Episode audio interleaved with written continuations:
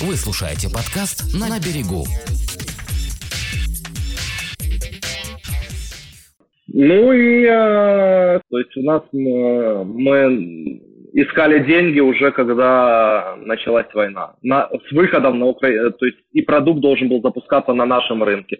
Мы его разрабатывали под наш рынок. И нам э, все смотрели, чуваки, ну вы классные, и продукт у вас офигенный, и э, все инвесторы говорили, я хочу купить его, да, когда, дайте мне прототип продайте, там, что угодно, пожалуйста, он мне нужен. То есть девайс с точки зрения юзера, ну, он был классный, продукт был офигенный, э, он нравился всем. Но дайте денег, да не, вы что, украинский рынок, он же ж, э, это здесь никогда не вернется, не, не окупится, не, не взлетит э, и так далее. Вы хотели вот, хотя... рынок или вот там СНГ условно, или там думали потом а, куда-то еще двигаться? Э, мы много думали, куда двигаться. У нас был инвестор, который сказал, я вам дам миллион, но вы должны выходить на, запускаться на рынок России. Вот. Мы посмотрели на рынок России и сказали, с миллионом нам, ну, миллиона нам не хватит, чтобы там запуститься. То есть мы можем взять миллион э, с удовольствием, выпустим девайсы, но ну, я не вижу, как э, нам его хватит. Э, ну, этих денег точно нам там не хватит, и там уже были конкуренты большие, которых запускали Газпром Медиа, то есть с нереальными бюджетами, и нужно было понимать, что туда нужно идти только имея, понимая, что у тебя есть это, этот жирок, что ты можешь там тратить, что ты можешь э, работать. Но в принципе там можно было идти только в партнерстве с каким-то большим э, оператором. Э, ну, плюс война на это права. Да, США мы не смотрели в принципе, потому что он был самый прогрессивный в этом плане, уже достаточно развит с конкурентами в виде Apple, не знаю, Amazon э, были со своим девайсом, Google вышли. Это, ну, в принципе, не, не та история. Мы начали смотреть на Европу, и он оказался очень странный рынок, в том плане, что он по технологиям вообще очень сильно отставал от Украины, но э, там э, рулили всем э, именно телеком-операторы. То есть это можно было э, исключительно, без телеком-оператора на рынок выйти было невозможно принципиально. То есть там нет такой возможности выйти консюмерским продуктом. Именно поэтому он был и не развит. То есть нужно было брать крупного телеком-оператора, а крупные телеком-операторы работали тогда с э, ребятами, которые предлагали промышленные, ну мы это называем промышленные решения, не знаю, в общем, скажем так, это ж типа не супер новая технология, это какое-то, это новое поколение предыдущих технологий. Uh-huh. Соответственно, уже есть компании, которые выпускают там это предыдущее поколение, это контракты в миллионы долларов, в миллионы, в десятки миллионов по закупке этого оборудования. Это инфраструктура самих операторов э, по работе с этим оборудованием. То есть для того, чтобы переехать на новое, ну, на новое поколение технологий, со стартапом это, мне кажется, нереально в принципе сделать. Поэтому э, это только уже как с устоявшейся компанией можно там, не знаю, как-то бороться за то, чтобы перевести кого-то на новые технологии. Выиграть тендере, да. Да, да, да, да, да, да. То есть, если речь идет о каких-то состоявшихся рынках, как бы корпорации работают э, очень, ну, грубо говоря, работают уже с корпорациями, да, там приходят, там проводится какой-то тендер, выигрывается, там не выигрывается где-то. Совершенно верно, да. Вот, и туда вот. засунуться. То есть с корпорациями вот. можно... Они смотрят, да, а, а, а на, такие, прости, а на такие продукты, как мы, они смотрят стартапы, смотрят, окей, посмотрим, что это там эти хипстеры придумали, мы сейчас в своем продукте сделаем точно так же. И, собственно, э, идут по этому пути. Угу. Вот, поэтому, в общем, а рынок Европы это было была, была как венчурная история, то есть условный там какой-нибудь Delaware, регистрация компании э, и там привлечение тех инвесторов, кто хотел делать вот типа как под венчур, или это больше там по классике, когда человек заходит с миллионом, там берет, там, ну, не знаю, не большую часть компании, но какую-то существенную часть компании, и вы как бы в партнерстве это развиваете. Есть... Мы даже до схемы до этого не дошли по одной простой причине. Когда мы развивали продукт за свои, мы ни, ничего вообще не регистрировали, кроме, э, там, зарегистрировали торговую марку на мое имя с условием, что как только у нас будет, ну, мы инкорпорируемся, то я торговую марку передам, собственно, на эту компанию. Все, все остальное, все, э, и договора с, э, там, там, где у нас были подрядчики на промышленный дизайн, на что-то еще, аналогично. Я делал договора на себя с обсуждением, что именно авторские права будут переданы в э, корпорацию, когда мы инкорпорируемся. Но как мы будем инкорпорироваться, мы решили, что мы будем решать вместе с инвестором, как кому будет э, удобно и интересно. Если мы нашли там кого-то, кто говорит, так, ребята, Делавер, мы потом следующий раунд привлекаем еще, мы бы делали бы так. Если бы пришел инвестор, который, ребята, я готов там брать финансовую часть э, и давайте, не знаю, делить компанию вот таким-то образом, мы бы пошли так. Э, нам было принципиально сделать продукт, не принципиально, каким образом э, это все будет... Э, Структурированное. Да, да, да. Хорошо. А, получается, здесь вы остановились, то есть, грубо говоря, вы, у вас были прототипы, да? Да, у нас был прототип, железка в промдизайне, э, сделано вот э, с того же пластика, который будет на финальном продакшене. Все это там делалось в Китае. Все это подключалось к телевизору. Была там эта оболочка, ну, лаунчера называлась, к андроиду. Собственно, там на базе андроида мы делали. Было облако. Короче, прототип был. Вот. А, скажи, на, на этом этапе команда, а, во сколько было людей, какой burn rate был? Я не скажу, какой был burn rate, потому что режим работы велся примерно, ну, смотри, мы работали, пока еще дорабатывали свои контракты, у нас была работа в таком типа селф-режиме, то есть мы там э, условно два часа в день после рабочего времени, э, собственного личного времени могли тратить на продукт. Дальше у нас были э, там, подрядчики. А, а одни ребята делали промышленный дизайн. Один разработчик пилил Android, э, другой разработчик пилил бэкэнд, а другой разработчик занимался там разработкой платы и так далее. И мы им платили, ну, всегда по-разному. Кому-то как контракт оплачивается, не знаю, предоплата, потом постоплата, кому-то каждую неделю за его отработанные часы. Не было это не было PNDL даже, то есть было просто там план э, инвестиций, мы это называли, записывали каждую строчку расходов и все. Но я думаю, что по сути burn rate, ну так могу на э, обум сказать, что где-то тысяч шесть-десять в месяц мы тратили. Угу. Но и при этом вы еще где-то работали, я правильно услышал? Мы еще работали, да, мы еще работали на своей работе. Полгода, скажем так, еще работали. А потом уже, когда закончились контракты, уже начали работать full day над этим проектом. Начали искать. Мы не, мы не объявляли о проекте, не делали, не, не запрашивали инвестиции, пока работали еще по контракту. То есть как только у нас истекли контракты, мы сразу же начали, сразу же рассказали о проекте, начали его лончить и так далее. А сколько получается там суммарно по времени вы над ним на него потратили. То есть, получается, где-то полгода там э, работая еще, если я правильно услышал. Да, и полгода еще полностью над ним. Угу. А вот э, то, что я тоже услышал, что в принципе вот пока вы еще работали, это было больше такая э, как контрактная основа, у вас были как э, подрядчики, да, которые mm-hmm. кто-то mm-hmm. Android, кто-то э, вот, там, ребята из ArtKB делали э, hard industrial design, да, то есть это была больше такая контрактная история, или у вас была какой-то период, там, своя команда собрана?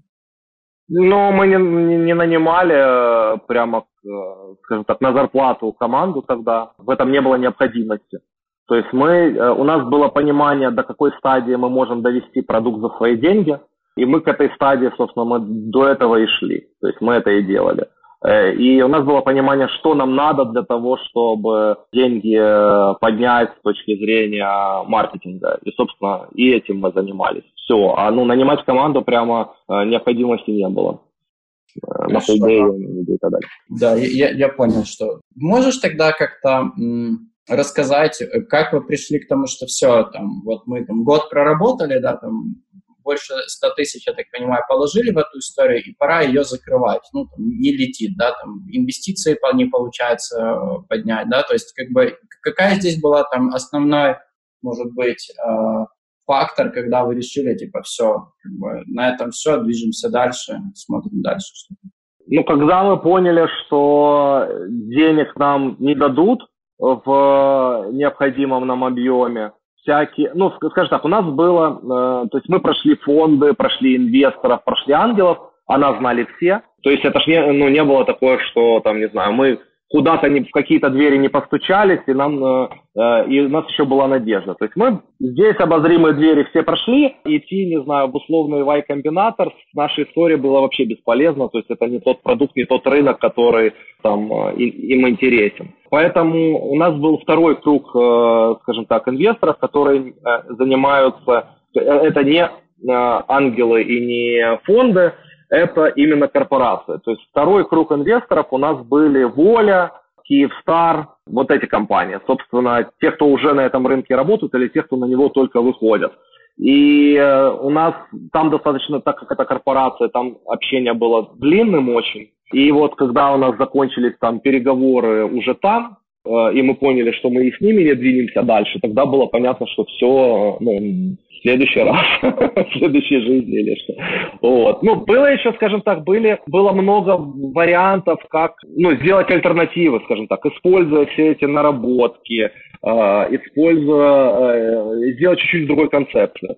То есть были варианты делать пиратский продукт. А что такое пиратский продукт? Это, ну, вот назовем, э, там, та же приставка. Ну, можно было ее сделать чуть-чуть попроще, чуть подешевле, э, чтобы сам девайс был дешевле. А дальше он продается э, с подпиской в странах, где большое количество русскоязычных экспатов. Это Германия, это США, Фишка в том, что эти люди любят смотреть русскоязычный контент, а в их странах его нет в принципе. Ну, то есть там только через спутниковые тарелки это можно делать. Это сложно, в многих случаях очень дорого. Где-то для этого есть специальные лицензии, специальные компании, короче.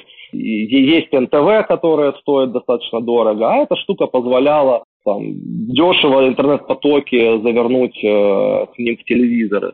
Э, было такое предложение. Нужно было не так много денег для того, чтобы запустить эту историю. Своих там можно было, не знаю, пару, еще там доложить, не знаю, тысяч двадцать долларов, выпустить эти девайсы. И вполне, как, как минимум, точно вернуть себе то, что мы вложили, можно было. Понятно, что больше бы там, ну, никаких инвестиций, никаких больших историй быть из этого не могло, потому что это там пиратский продукт. Но он бы мог быть как бизнес. Были истории с э, интернет-провайдерами, небольшими интернет-провайдерами э, украинскими, которые не, не могли инвестировать миллион, но могли э, там э, инвестировать, не знаю, там 50 тысяч долларов на закупку конкретных девайсов э, и так далее. Можно было двигаться сюда. В принципе, если бы мы изначально не, не ошиб... ну, это все равно ошибка, которая привела к э, перерасходу инвестиций. Э, то есть мы еще посчитали, что нужно делать там свой девайс. Не надо было делать свой девайс, э, надо было делать свое приложение, э, как показывает практика. Тем более потом вышел Google TV, и по факту это могло бы быть сейчас приложение на Google TV, да. А тогда были не только, ну, были другие платформы, можно было выбрать под под Raspberry можно было сделать приложение на самом деле. И Raspberry стоил копейки. И как бы вариантов было масса. И, и было бы больше бы денег, чтобы мы это сделали. Короче, были вот такие форматы развития. Но мы решили, что ну, слишком долго э, и слишком много мы ресурса уже потратили, и как-то устали, возможно, от всего этого, и не хотелось наших компромиссов каких-то, возможно. То есть это когда все-таки там видишь, у тебя одно видение продукта, хочешь изменить там а, рынок, э, поведение людей, хочешь, чтобы это было именно вот так, а потом предложить э, ну, из этого сделать более скудную версию на более маленькую аудиторию, как-то оно уже не так сексуально. Не так оно уже сексуально и выглядит. Поэтому ну, все-таки решили, что окей, свои деньги мы уже баста, то есть мы зафиксировали, типа, фиксируем это как убытки. Все остальное, возможно, с людьми, которые, с новыми людьми, которые готовы в, в это инвестировать. Ну, запросов было на самом деле еще несколько, там в течение нескольких лет приходили, обращались, обсуждали, но так оно не дошло до каких-то реальных действий. Угу. Вот это вот решение, когда вы принимали закрываться, оно было там, условно говоря, среди фаундеров обоюдным или там тяжелым или не тяжелым, то есть вы уже там этому моменту, когда пришли, вы уже такие, окей, давайте закрываемся, не летит, не летит, и там легко закрылись. Оно было обоюдным, это точно. Оно было точно тяжелым. это сто процентов, потому что, ну, это не, не всегда сложно признавать поражение. Гораздо сложнее признавать поражение, когда ты потратил уйму времени и денег э, в этот путь, да, то есть ты шел, шел, и, и, и тупик, и оказался тупик. Конечно, это мега, ну, мега сложно. Я уже не помню там каких, никаких деталей, ну, может быть, что-то выпили бутылку и сказали, ну, хер с ним. Понятно. А, я знаю, у тебя есть еще один стартап. Давай попробуем по нему тоже пробежаться. Потом мы этот стартап мы закрыли, и как раз э, у нас совпало все очень э, так достаточно динамично произошло, потому что как раз был хакатон какой-то, я Вите говорю, чувак, а давай попробуем в хакатоне поучаствовать. Никогда ж, ну, типа, все это интересно, все равно это какая-то... Э, мы находились в этом, внутри этого медиафона стартаперского, все равно что-то происходило. Там э, посмотрели фильм «Социальная сеть», где они, значит, там пьяными что-то ходили. И всегда хотелось попробовать, а как это так? Ну, давай попробуем, давай. И, э, а что будем делать? Не знаю, придумаем по ходу. И э, что-то в ночь перед этим хакатоном мне не спалось, я все думал, что будем делать, что будем делать, какое, что пилить, что пилить.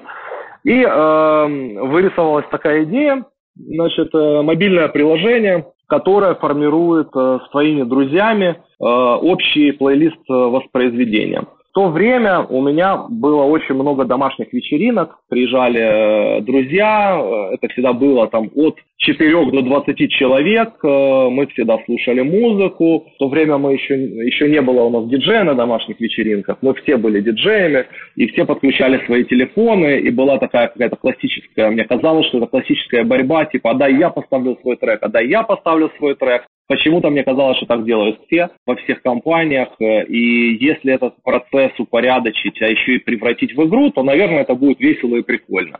И, в общем-то, идея родилась э, приложения Patiking, э, которое один телефон подключается к аудиосистеме, остальные телефоны коннектятся к нему и закидывают туда свои треки. Дальше там были разные гипотезы, какие-то из них мы реализовали по тому, как этим плейлистом управлять. То есть там плохая фишка была в том, что тот, кто ставит классную музыку, должен получать больше возможностей ставить классную музыку. А кто ставит условно Михаила Круга, должен быть там внизу списка, и там до его Михаила Круга мы никогда не должны дойти. И мы, короче, с этой идеей пришли на хакатон, запилили такой протик простенький очень, э, SoundCloud позволяло закидывать в общий плейлист треки, и э, запитчили его, и, собственно, выиграли первое место как мобильное приложение – подарили нам э, iPhone, iPad, по-моему, что-то такое, или iPad. И э, сказали, чуваки, вы молодцы, классное приложение, очень интересное. Но больше всего нас тогда в эту сторону направил поток людей, которые начали подходить, блин, чуваки, это так прикольно, а когда вы сделаете это приложение, мы типа хотим пользоваться, и все такое, мы думаем, блин, неужели мы придумали такую штуку, которая всем интересна? Ну, знаешь, когда вот этот вот, типа, а дай загуглю, наверное, уже это сделали. Естественно, ты гуглишь, и это никто не сделал, потому что ты гуглишь не так, как надо, вот, оно, естественно, все это уже делали, и уже там давно провалилось 100 стартапов с этой идеей, но надо было гуглить иначе. Короче, погуглили, никто такого не сделал, ну все, надо делать. Надо делать, решили оформить с этого какой-то питчдек и просто разослать по списку ребят, которым мы там рассылали предыдущий стартап. И нам одни говорят, ва, класс, давайте делать, вот вам деньги. Приходите, забирайте. Все. Мы говорим, ну, ну, видишь, оно как... А у меня, а, я, в принципе, а, такой человек, который а, верит в какие-то такие энергетические штуки, что если тебя направляет там судьба, дает какой-то путник тебе, тебе подкладывается, там стелится дорожка, то ну, глупо по нему не идти, надо использовать. Возможно, это там, не знаю, ангелы хотят тебя направить по правильному пути. Ну и все, и пошли мы по этому пути, взяли денег, что-то это было, немного денег, короче, э, мы посчитали, что нам хватит для лонча 100 тысяч, приложение мобильное, вот. Но, типа, взяли с, с инвестора э, половину денег, остальное сказали, будем добирать по необходимости. И, э, в общем-то, тут мы тоже наступили на классическую ошибку, я не знаю, почему мы ее сделали. Ну, это классическая ошибка, с моей точки зрения, для всех, кто делает э, мобильные приложения. Мы пошли сразу в две платформы. Мы начали делать и iOS, и Android. И Windows Phone. А? И Windows Phone.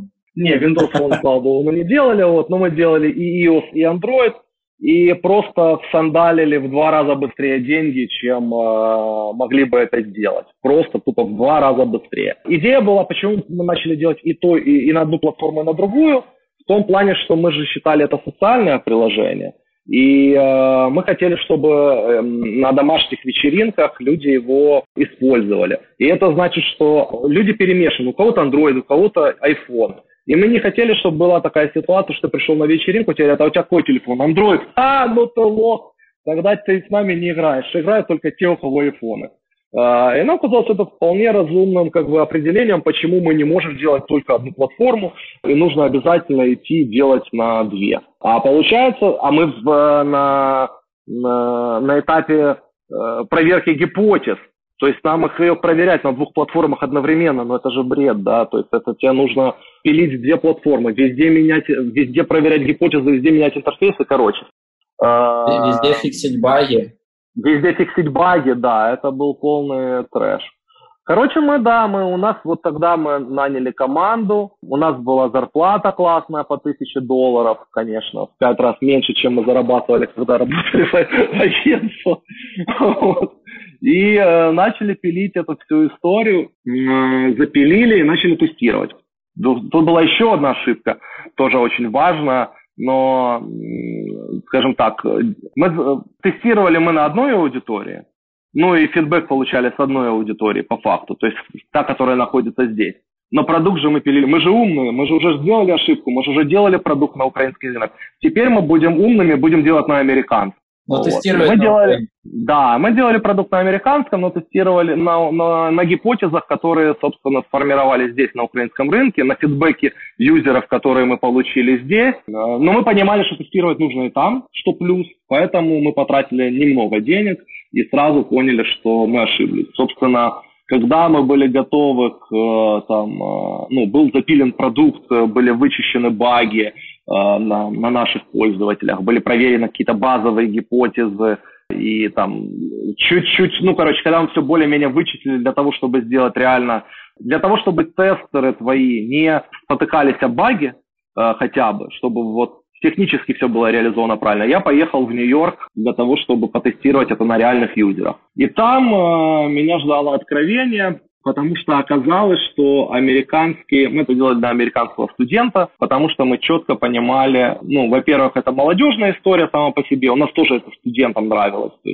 во-вторых, э, э, мы понимали, как среди них э, расти, то есть мы э, нашли э, такие authorities э, и sororities называлось, сестринство, братство. И мы хотели делать вообще такие приложухи типа а-ля white label под их сестринство и братство, чтобы они сами их там распространяли между друг другом. Потому что мы же видели в американских фильмах, что они там в этих э, братствах и сестрицах постоянно устраивают вечеринки. Да, и, короче, поехал я знакомиться с этими ребятами лично, э, приехал в Нью-Йорк, общался с разными студентами, с разными с людьми постарше, я разные аудитории перепробовал, там и ЛГБТ-комьюнити, и, не знаю, и э, братство и сестринство, чуть ли не, и БДСМ-сообщество, наверное, короче, со всеми я пообщался. Была очень полезная поездка, месяц жизни в Нью-Йорке, это было прекрасно. Но я узнал одну важную вещь, что американцы вообще потребляют музыку на вечеринках совсем по-другому, как, чем мы. Ну, вообще, да, даже не то, что потребляют, это неправильное слово Короче, э, нюанс заключается в том, что для них музыка на вечеринке никогда, никогда не является э, ее важной составляющей. Это все время фон, и фон может быть плохой, может быть хороший, но точно они никогда, даже если он плохой, они никогда не будут пытаться сделать его лучше, потому что это может обидеть э, кого-то другого. Ведь кто-то же поставил эту плохую музыку, которая им не нравится. Но они про себя скажут, да, музыка говно но э, типа, э, но, но поменять ее э, и сделать классную музыку. Никогда. У нас э, другая концепция. У нас музыка говно, да я поставлю свою. И получается... Я, я вот, вот это... Простите, я перебью. Вот как раз когда ты сказал, что круг э, отстой, мы поставим что-то другое, я прям представил, как всю нашу аудиторию, которая любит круга, мы потеряли только что. И вот, э, вот в этом типа была проблема. То есть они музык, музыка всегда фон, они всегда очень активно общаются на любой вечеринке. То есть если э, просто стать э, вот в углу комнаты на любой э, американской вечеринке, будь она в баре, будь она в, не знаю, в студенческом общежитии, будь она где-то в доме, у тебя будет э, громкость разговора выше всегда даже, чем громкость музыки. То есть будет вот этот бас людей. И на, на каком-то фоне музыка. Поэтому ну, у, у них такие социальные стандарты. Поэтому наша история для них была типа, ну, прикольно, да, интересно попробовать, но никто никогда не будет прилагать усилий для, даже в игру в эту штуку. Поэтому, ну, мы сразу это, я это понял на тестом на разных группах и приехал, сказал, что как бы, мы ж уже не, не в том возрасте, когда на, мы будем типа, а давайте сделаем пивот, давайте сделаем вот так, но по-другому, давайте еще с инвестора возьмем денег. Ну, была возможность как бы брать с инвестора деньги и пытаться э, подстроиться, сделать что-то э, другое, но все равно эта история такая, э, ну, мне она не очень нравится, когда ты пытаешься, ну, если твоя идея не сработала, то э, мне нравится концепция, короче, fail fast. Не сработало, и окей, двигаемся дальше. А типа не сработало, но вот тут вот на полшишечки, а может попробуем чуть-чуть по-другому. И, конечно, можно с бесконечным количеством ресурса, временного и денежного, можно найти э, как э, взять деньги с рынка. То есть, да, если бы мы определили... Скорее всего, это было бы вообще уже, наверное, не музыкальное приложение в итоге. То есть я бы разобрался в аудитории, понял бы, что ей надо, за что она готова платить, мы бы как-то там допилили бы продукт именно под, э, под, под, под решение этой конкретной задачи, и чего-нибудь бы получилось. Но это же, ну, это же было бы не то уже. Да, факт. Ну, то, что я слышу от тебя сейчас, э, там, мы проговорили, наверное, четыре твоих стартапа, наверное, можно так сказать. Собрал ты колоссальное количество ошибок и опыта, и вот, вот эта история, типа, try fast, fail fast, да, по-моему, очень сильно здесь ложится, потому что даже там с предыдущими проектами, там, а, с той же приставкой, ну, вы не очень долго, да, там, ну, год — это не очень долго, да, там, по сравнению с тем, как я тащил э, с ребятами свой KSMI на протяжении пяти лет, и мы там пробовали, пробовали там разные подходы, да, как бы, ну, гораздо быстрее. Давай мы, может, тогда э, как-то под, подсуммируем, да, то есть из того, что я услышал, это... Мы, честно говоря, прошлись так, типа, по супер книжным прямо фейлам, но ты их прожил сам, да, то есть это try fast, fail fast, да, как бы попробовал, провалидировал гипотезу, не сработало, да, первый раз провалидировал гипотезу э, не на той аудитории, для которой делал продукт. Я, я, кстати, это часто очень вижу, когда там ребята говорят, ну вот мы сейчас там на украинском рынке протестируем, здесь же дешевле, здесь все, а потом мы пойдем туда, да, как бы нет, ну, типа, аудитория совершенно другая, привычки совершенно другие, все очень другое. То есть это мы можем сказать, что пробуйте именно на той аудитории, с которой вы и планируете дальше работать. И, э, если говорить про там hardware-стартапы, да, там, по факту в моем понимании, валидирование гипотезы hardware-стартапа наступает только на этапе, когда ты уже зашипел первую серию. Вот, тогда ты начинаешь уже понимать, ты ее там произвел, зашипел, и ты увидел тогда, да, там, ты попал в аудиторию, не попал в аудиторию. В hardware-стартапах это очень, во-первых, э, длинный путь э, до первой валидации гипотезы, да, и когда ты уже отвалидировал, ты все равно можешь закрыться. И вот этот вот э, чек на валидацию гипотезы, ну, это там от 600 тысяч долларов, да, там, и, и выше. С hardware-стартапами вообще очень сложная история. Я считаю, что э, в ней можно двигаться, ну, там путей, по которым двигаться очень мало. Один путь ты живешь в Китае, тебе очень близко там рукой подать до Xiaomi, ее фондов и так далее. И ты можешь масштабироваться в рамках ее экосистемы. Там второй путь, ты живешь в, в долине, э, и э, тебе рукой подать до, там, не знаю, до Амазона, и, соответственно, э, развития в рамках его экосистемы. И это два самых таких ну, больших пути. И третий, самый невероятный, но возможный, это путь, когда ты находишься, ты внутри какого-то рынка, и ты сегодня торгуешь э, конкретно там устройствами, э, э, ну, неким устройством, и ты хочешь его, ты знаешь, как его улучшить, сделать лучше, дешевле, там, это путь, не знаю, вот Аякса нашего, да, украинского. То есть ты уже торгуешь, ты уже внедряешь все это, ты уже крупный дистрибьютор, ты, ты знаешь, как это продавать, ты знаешь, что нужно рынку, и ты просто делаешь импортозамещение, вот типа импортозамещение. Я здесь делаю то, что я раньше откуда-то импортировал, э, и это третий путь. Я других путей не вижу. Путь, когда ты приходишь э, и, э, не знаю, там, и делаешь какую-то там роборуку или что угодно, и считаешь, что ты, ну, что это, что ты понимаешь, как это реализовать в рамках прототипа, потому что очень классно разбираешься в Arduino, например, там, и классно паяешь, и думаешь, что из, из этого можно сделать там какой-то продукт, это такие уже ну, фантастические истории. Эм, и мне кажется, что круто, что мы, мы прошли этот путь э, вот в тот период э, такого стартап-романтизма, э, который может уберечь многих людей от того, чтобы тратить в это время и деньги здесь, сейчас. Ну, я знаю, что дальше после этого стартапа ты себя нашел как вождь бернеров, во всяком случае, украинских. Во-первых, я когда готовился к разговору с тобой, я попытался все-таки, кроме того, что я тебя знаю, погуглить, э, понаходить какие-то ремарки про твои стартапы, а, но все, что я находил, это про burning community и а, вообще идеологию. И я всем а, слушателям очень советую поискать, если вы не знаете еще до сих пор, что такое Burning Man и э, какое крутое комьюнити делал Ярослав, и сделал, да, построил Ярослав в Э, Киеве, да, как, и как они ездили несколько лет подряд на Burning Community. Очень советую почитать, э, поискать, посмотреть. И я так понимаю, что сейчас, э, там, кроме комьюнити, это было физическое место, но сейчас оно закрылось, да, там, в силу определенных там, причин ковида и так далее. Вы сейчас проводите какие-то вечеринки еще или 5 сентября у нас будет Борнерская вечеринка на берегу реки. Э, мы будем сжигать Мэна, одновременно это будет по всему миру, 24-часовой марафон, когда все комьюнити во всем мире будут сжигать Мэна, это будет транслироваться на сайт Burning Man э, в рамках виртуального Burning Man. Да, и кроме на бернерской истории, я и сейчас делаю стартапы и сразу несколько одновременно. Вот.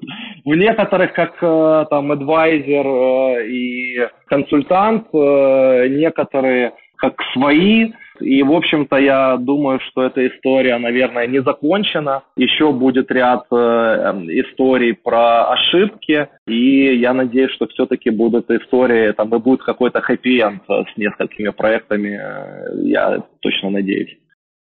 Можно ли сказать, что ты, например, там не сильно срастаешься со своими стартапами? Ну, во всяком случае, та проблема, с которой я столкнулся, сильно психологической, я прям сильно сросся со своей компанией, и я считал, что типа там, вот я, Ваня, фаундер Экоизми, вот, а если я закрою свою компанию, то кто же я тогда? Но я как-то вот у тебя на протяжении этого интервью не услышал какой-то такой боли, да, там, срастания с компаниями. И для, для меня э, ты мой личный герой, как человек, который там фейлится, встает, идет дальше, идет при том совершенно интересными, там, новыми идеями. Как ты мне рассказывал, что ты сейчас э, коптишь мясо по, там, э, американской методологии и там развозишь ее, его и продаешь тоже, ну, то есть там совсем еще в бок. И для меня это, конечно, очень интересный ролл-модел, да, как бы у, у тебя нету срастания, то есть ты как бы легко расстаешься с компаниями, или для тебя это все равно больно, ты как-то уже там в силу опыта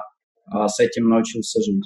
Ну, смотри, любая ошибка, она, любая грабля, когда ты на нее наступишь, она дает колбу, и, естественно, это больно. Ну, это безусловно. Вопрос в том, что если подумать глубже, а что именно тебе причиняет боль, и, и подумать, ответить на этот вопрос, то вот если у тебя в ответе на этот вопрос будет, ну, мне причиняет боль, если там э, мои знакомые, близкие или там друзья в интернете или бабушки на скамейке узнают, что у него у меня не получилось и скажут, ха-ха-ха, у него не получилось там, и пожму там, не знаю, и радостно, эм, значит, похлопают в ладоши этому. Вот если эта штука тебе причиняет боль, это плохо. Вот от этого нужно как раз э, уйти избавиться. И если, если ты понимаешь, тебе, ну, тебе на это все равно, на там, мнение других людей, на, тебе важно только, э, тебе важно, а, а близкие никогда не будут, скажем так, э,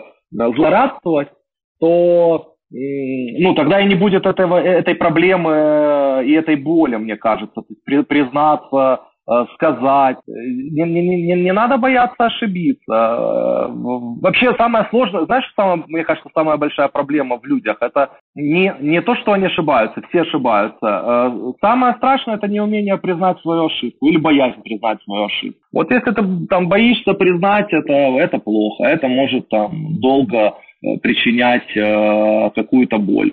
А, ну, а сказать, что да, я был неправ, да, я пошел не по тому пути, да, здесь ошибся, да, тут нафакапил, ну, это, мне это не сложно. Я, видимо, так часто ошибался, что с каждым разом э, это становится все легче и легче Э, признавать свои ошибки. Важно просто стараться их не делать снова. Вот в этом э, тоже э, сложность некоторая, ну, некоторая существует. Но в стартапах я пытаюсь делать все время новые ошибки.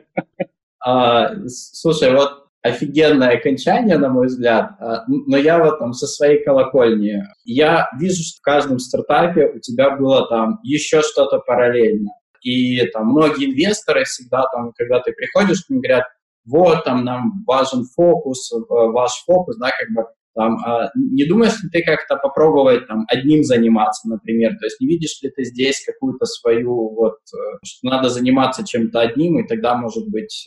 Э, Смотри, здесь я бы не сказал, что у меня было что-то еще, потому что во время вот этих стартапов, ну окей, да, если говорить про первые два, то здесь действительно там не было на них фокуса, но если говорить про Патикинг и э, там про Пекер, то в свое, в свое время, в свой промежуток времени, когда была активная работа над этими проектами, она была там э, full time. Я бы и сейчас бы любой бы из своих проектов готов был бы взять на full time, но я их э, делаю без сторонних инвестиций, а значит я, к сожалению, ну, у меня нет просто ресурса для того, чтобы делать это full time. Более того, вопрос даже ну, не столько в ресурсе, здесь вопрос в моей загрузке, ну, в, в том, что мне нужно делать в этом проекте как таковом. То есть у меня нет сейчас проекта, который бы требовал от меня там 100% времени. То есть мне 100% времени мне нужно, не знаю, 50-100 человек в управление, это я на это буду тратить 100% времени.